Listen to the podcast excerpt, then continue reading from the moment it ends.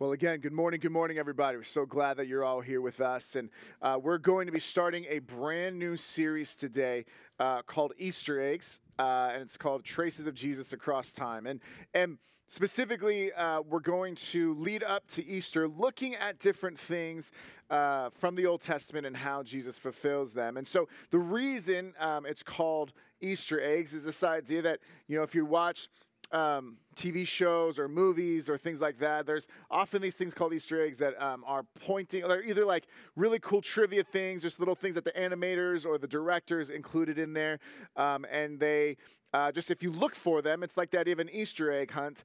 You know, you you have something that you look for, it's small, and and you find it, and there's you know in real life it's like candy or you know whatever.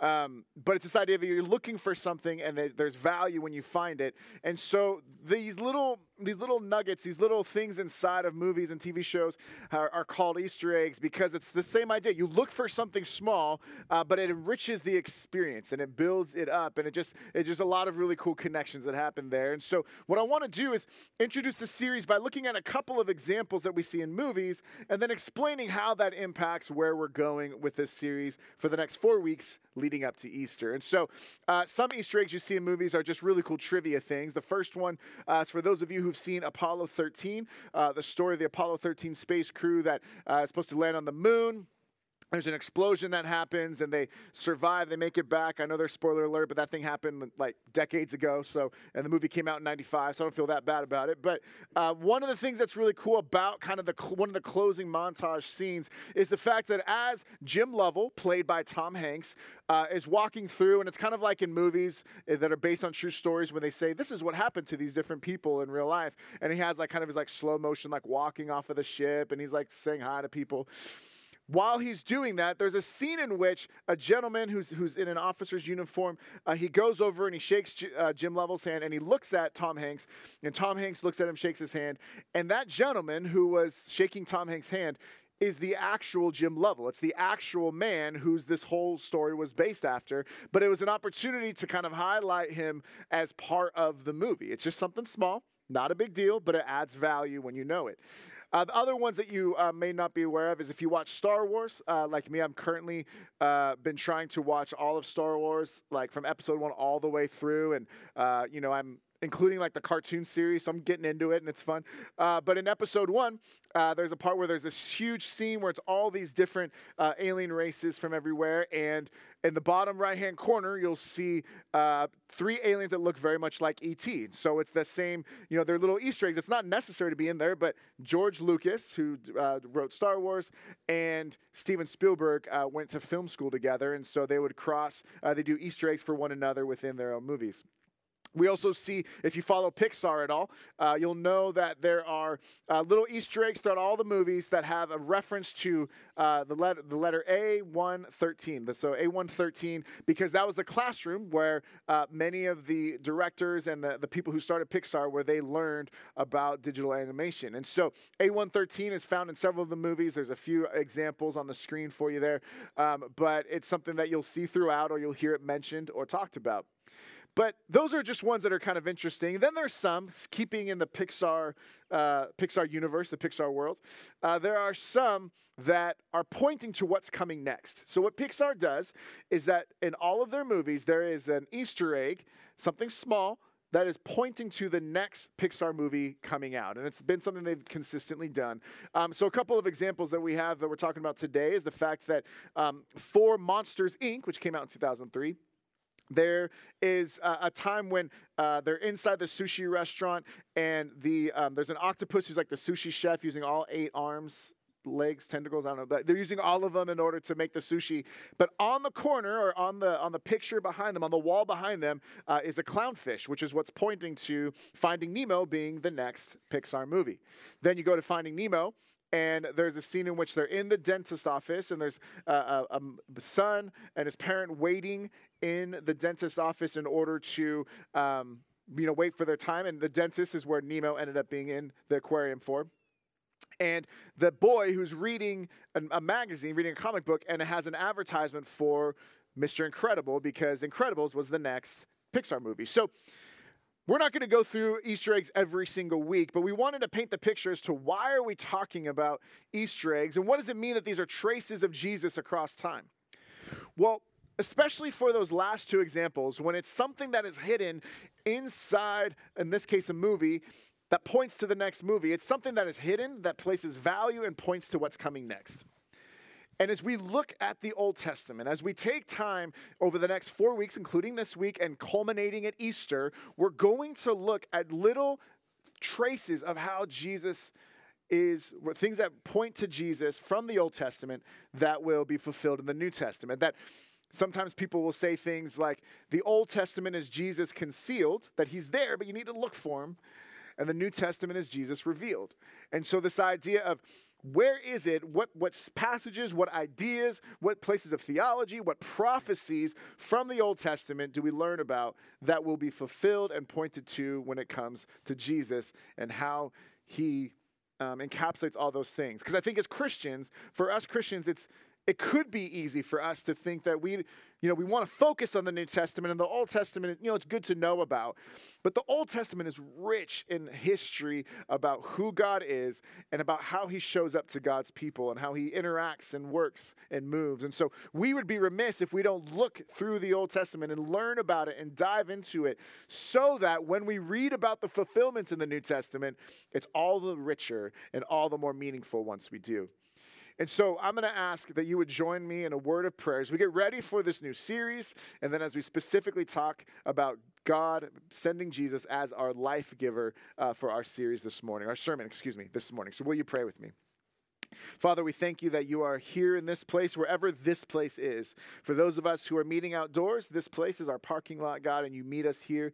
For those who are watching online, God, that wherever they are is the place that you want to meet them today. I pray, God, that as we get ready to learn and dive into your word, that I would decrease, that you would increase, that you would speak in a personal, powerful, impactful way to each and every person who hears my voice, God. And I pray that each and every person who hears my voice will know, if nothing else, how much you love them and how important they are to you and how deeply you want to draw closer to them in relationships. So, God, we give this time up to you. In Jesus' name we pray. Amen.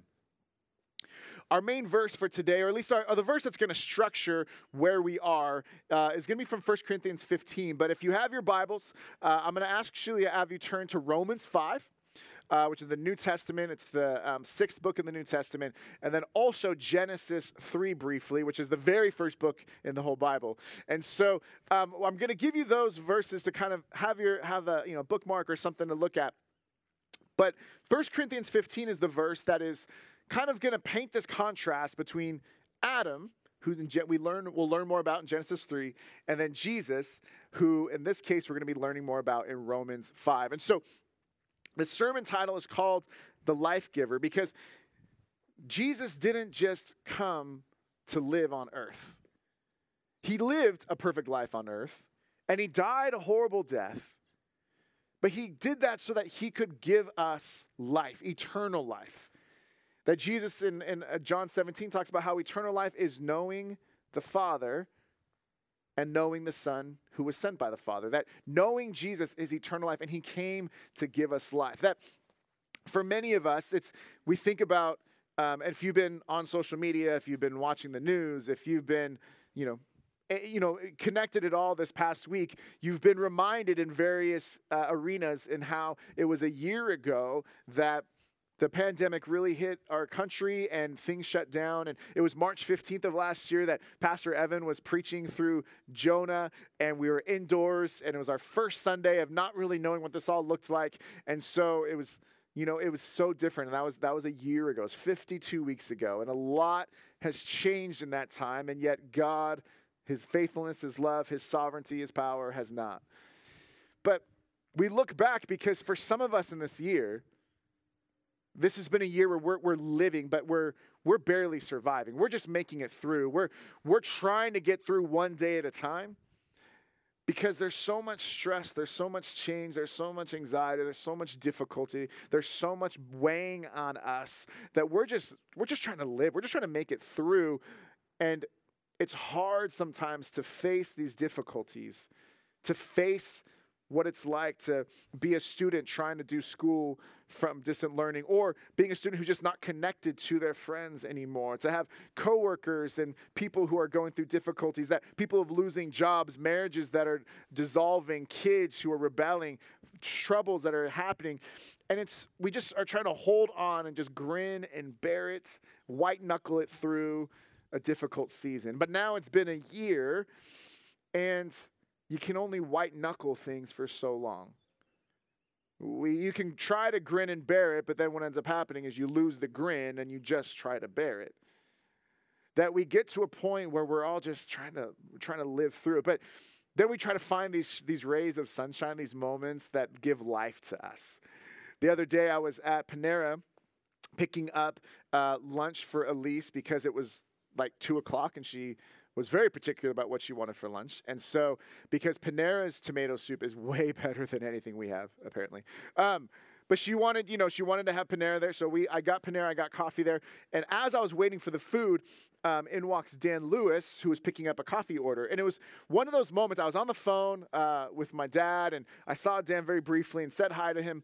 And it was just a small thing because it was the first time that I can remember, the first time in like a year when I accidentally ran into somebody out in public, right? Because if you see somebody now, you have to be very intentional. You're planning it ahead. You're like, okay, you know, we'll meet outside or we'll go and and we will um, whatever. We'll be social distance. We'll make it work. You intentionally plan something, but to just run into someone, it almost almost felt like normal. Like it almost felt like we could just be running into people now.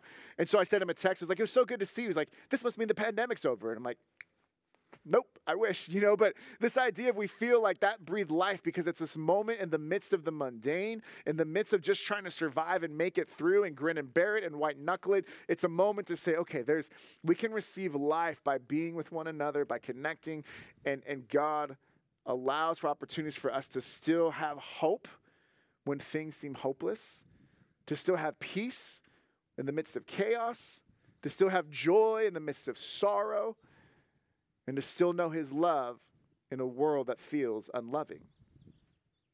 That we, wherever you are today, you are in a place where maybe you just feel like you're grinning and bearing it, or maybe you're in a place where you feel like you're receiving life. And wherever you are, all of us will fall under two, one of those two categories in this moment.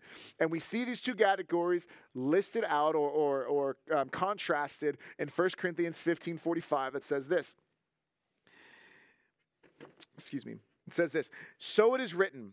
The first man, Adam, became a living being, the last Adam, a life giving spirit. That the first life was, the first Adam was Adam, the first man was Adam, and he was given life.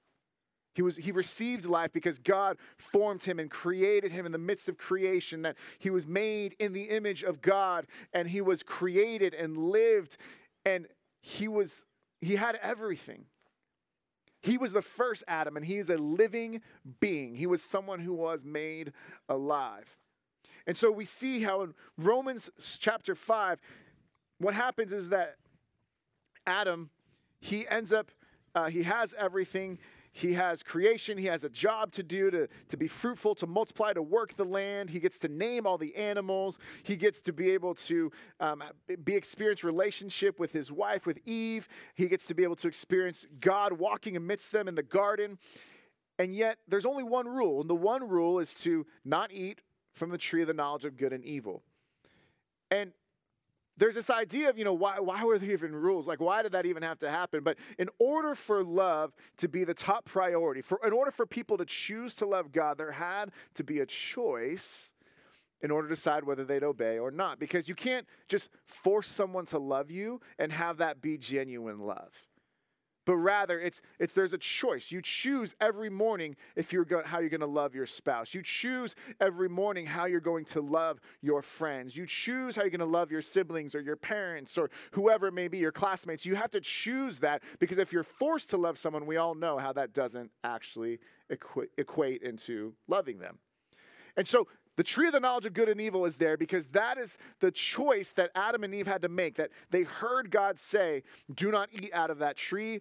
And would they choose to trust, love, and obey God, or would they choose to do what they wanted to do.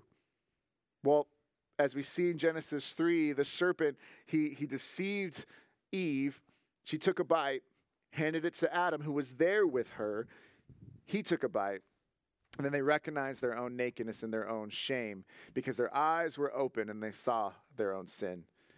And notice again, notice that when we talk about Romans 5 as we get through this passage, Paul doesn't blame Eve for this. Adam blames Eve, right? In typical male fashion of just blaming someone else, right? It's typical and human fashion, really. But blaming his wife, well, it's, you know, sure, the wife that you put here with me, she's the one that did it. But Adam does not get off easy here. Adam is the one that Paul contrasts and said, Adam, what Adam was meant to do, to be the one that gives us life, or the one who received life, that was what we were supposed to experience, that kind of life. And yet, through the sin of Adam, not the sin of Eve, the sin of Adam, we all experience difficulty. So let's read specifically verse 12 in Romans 5. Therefore, just as sin entered the world through one man, and death through sin, and in his, this way, death came to all people because all sinned. Very simply put,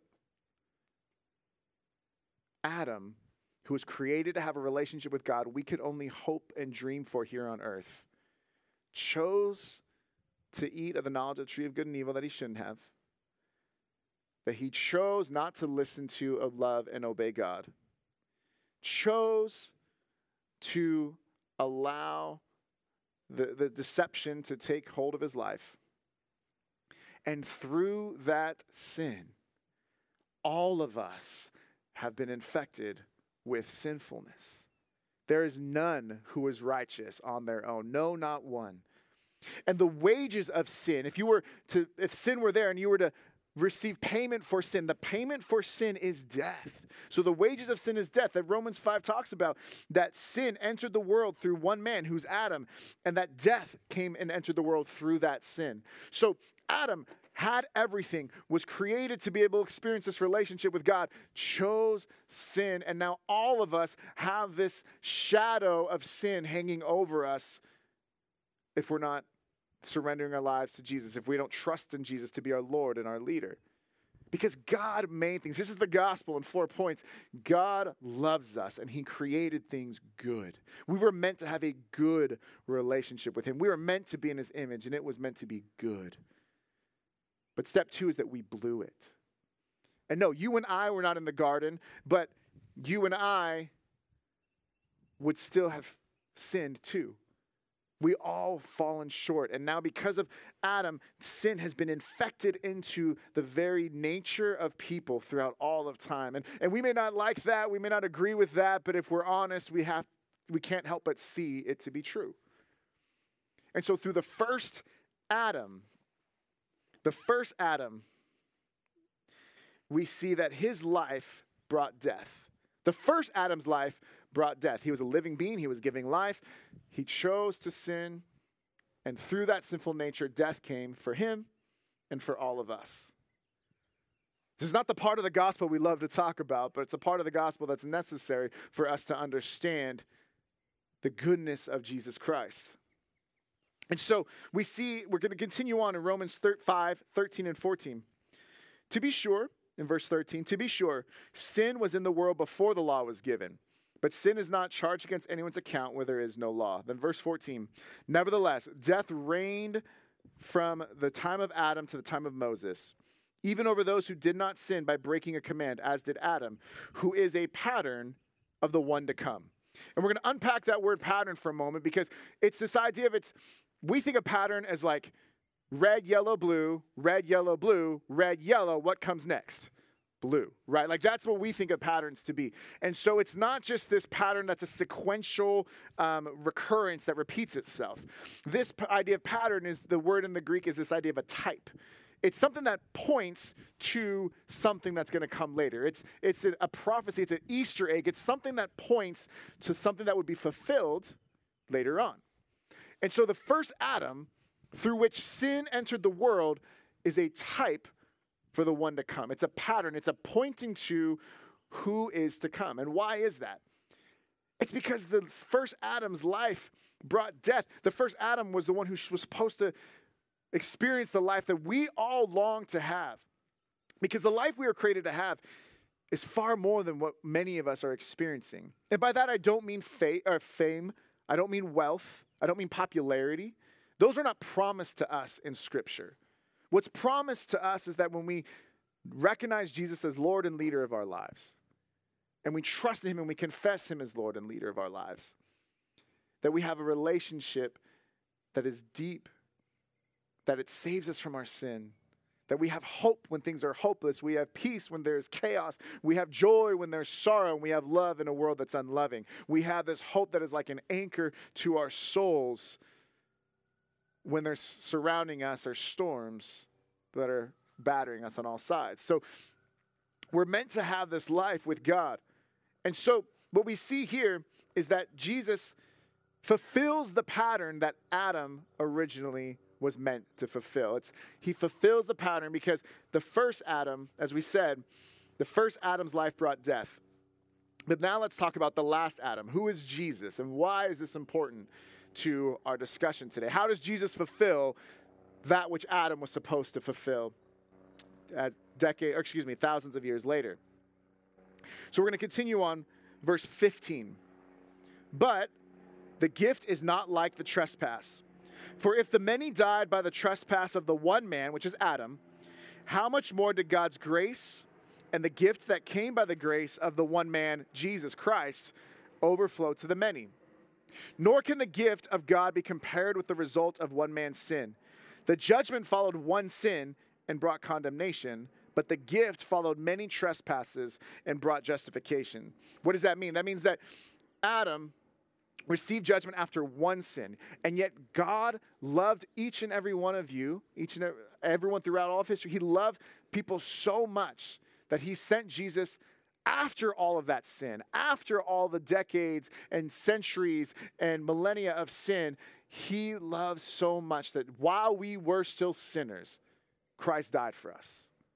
That's Romans 5, chapter 8. So that's only what six, seven, eight verses prior to what we're reading today is the gospel saying that while we were still sinners, we are incapable of bridging the gap that occurred when we blew it. That when God is here and we are over here because of our sin. There's a gap, there's a chasm that we cannot bridge with our popularity. We cannot bridge with our money. We cannot bridge with our possessions. We cannot bridge with our grades. We cannot bridge with our careers. We cannot bridge through our own goodness. It's only through the goodness of God that we sang about earlier that He runs after us, that He longs to establish relationship with us. Because while we were still sinners, Christ died for us. That's a demonstration of God's love. We didn't earn it, we never can, but we can receive it and share it with others. Verse 17 For if by the trespass of one man, again, this is Adam, for by the trespass of one man, death reigned through the one man, how much more will those who receive God's abundant provision of grace and of the gift of righteousness reign in life through the one man, Jesus Christ. So, 1 Corinthians 15 45 said that, so it is written, the first man, Adam, was a living being, the last Adam, a life giving spirit. And as we just read at the end of Romans 5 17, it's Jesus gives life. Adam was created, and he was living. Jesus is creator, and he gives life. That when we are struggling and we are not experiencing the life we're called to have, the enemy will come to steal and to kill and destroy. I was in a small group. Uh, we have a Zoom small group on Wednesday nights, and we talked about how the enemy, we were reading through the temptation of Christ. And it was interesting because one of the things that the, the, the devil would do to Jesus was like, if you are the Son of God, go do this really cool thing. Go, you know, go make the, the bread, the stone turn to bread, or go jump off of uh, the tower and, and, you know, angels will rescue you. I mean, if you are the Son of God, go do this thing and show them, show people who you are. What, what, is, what does the devil try to do? I know not everyone believes in this stuff, but, but let me, what does the devil try to do? He wants to cause us to question our identity in Christ. He says, If you are the Son of God, do this. Now, Jesus knew who he was. There, there was no temptation to like fall into, you know, oh, maybe I'm not the Son of God. No, he knew who he was. But sometimes we often forget who we are in Christ. That in Genesis 3, the serpent deceives by just asking questions. Did God really say you couldn't eat out of any tree? No, that's not what he said. They respond like, no, no, no, no, we can eat out of the tree, just, just not that one. Well, you're not going to die if you eat off of that tree, the serpent replies. God just doesn't want you to become like him. And so we buy into this lie that we can't trust God. He's holding back on us. So we think, someone asks, well, did, did God really say that you couldn't do this in His Word? Does God really want you to live that way? Does God really fill in the blank? And then we get to a point where then we start questioning because if if the devil, if he just tried to do an all-out assault, what would we do? For those of us who have our relationship with God, we put on the armor of God, right? We put on the belt of truth, the breastplate of righteousness, the feet fitted with the readiness of the gospel of the peace, the helmet of salvation, the shield of faith, and the sword of the spirit. We're ready to go to battle. It's not the forward, the, the full frontal battle that you're worried about. It's those small being outflanked on the side when you're not ready. Did God really say that? Are you really a child of God because you're not acting like it? You're not doing these things that Christians should be doing. You must not love Jesus. And then we let those falsehoods worm their way into our ears and bury themselves into our souls to the point where then we look back on our lives weeks, months, years later, and we recognize how far we've really gone and slid away from Him. Because we believe the lies that Jesus is the way, the truth, and the life, but the devil, when he speaks his native language, is lying. So we contrast that that idea that Jesus brings us life, He gives life. But with the enemy, with the serpent, he, in Genesis 3, we see that he, um, there are curses that came down. And the, one of the, the curse to the serpent is one of the first prophecies that we really see, the first Easter egg that points us to what Jesus would fulfill on the cross through his life, death, and resurrection. We'll give the context in verse 14 that says So the Lord said to the serpent, Because you have done this, deceived Eve, because you have done this, cursed are you above all livestock and all wild animals. You will crawl on your belly and you will eat dust in the, all the days of your life. And then verse 15 I will put enmity between you and the woman, between your offspring and hers. He will crush your head and you will strike his heel. That this paints the picture of a messianic prophecy, a prophecy that points to what Jesus is going to do, that the devil, the enemy, would strike at Jesus' heel, that Jesus experienced an incredibly painful crucifixion. And he took all of that burden, all of those pains. It's by his stripes that we are healed. And he took all of that and he was struck down and he died. He wasn't asleep in the tomb, he didn't just take a nap, he wasn't kidnapped, he died. He was struck down. Yet, it's not the end of the story. See, God loves us. We blew it. Jesus paid for it. How? Because the enemy who was wanting to steal, kill, and destroy, the enemy who bit his heel, Jesus comes back and through his resurrection, he stomps on the head of the enemy. In other words, hopelessness doesn't win, chaos doesn't win, fear doesn't win, brokenness doesn't win. Jesus wins. The enemy doesn't win, Jesus wins. Now we have to surrender our lives. God loves us. We blew it. Jesus paid for it, and we must receive Him. It's the fourth step in the gospel story. We must receive it. We must surrender our own goodness and offer it up to God and say, God, whatever I have, it's not good enough to have a right relationship with you. We surrender that, knowing that then Jesus will fill in the gaps. He who knew no sin became sin so that we might become the righteousness of God. And so the first Adam, his life, he was a living being, he was created. His life brought us death through sin. The last Adam, Jesus, his death brought us life. See, Jesus fulfilled the pattern, he completed the task, he restored uh, the relationship, and he provides us with life. eternal life that we've been created to have since the beginning. Now, I want to paint this picture where Herman Ridderbos is a theologian and he has a quotation I would like to share with you because we've been talking about Adam as the first Adam, the first man, and Jesus as the second man, as the last Adam. Here's what Herman says about these two dynamics. He says, Adam and Christ stand against each other as two great figures at the entrance of two worlds, two creations, the old creation and the new. He says, and in their actions and fates lie the decisions for all who belong to them, because all men are comprehended in them. What does that mean? What that means is that all of us, you, me, we, you will either live under the shadow of Adam or you will live in the light of the second Adam, of Jesus. You'll either live in the shadow of the first Adam or you will live in the light of the second. Because we live under the shadow of the first Adam when we buy into lies that we were told about ourselves, about our identity. We live in the shadow of Adam when we allow insecurities, when we allow our possessions to become our focus, when we get distracted, when we allow sin to overtake us, when we allow when we choose to not love or trust or obey God. We live under the shadow of Adam when we're living according to the way the world wants us to live.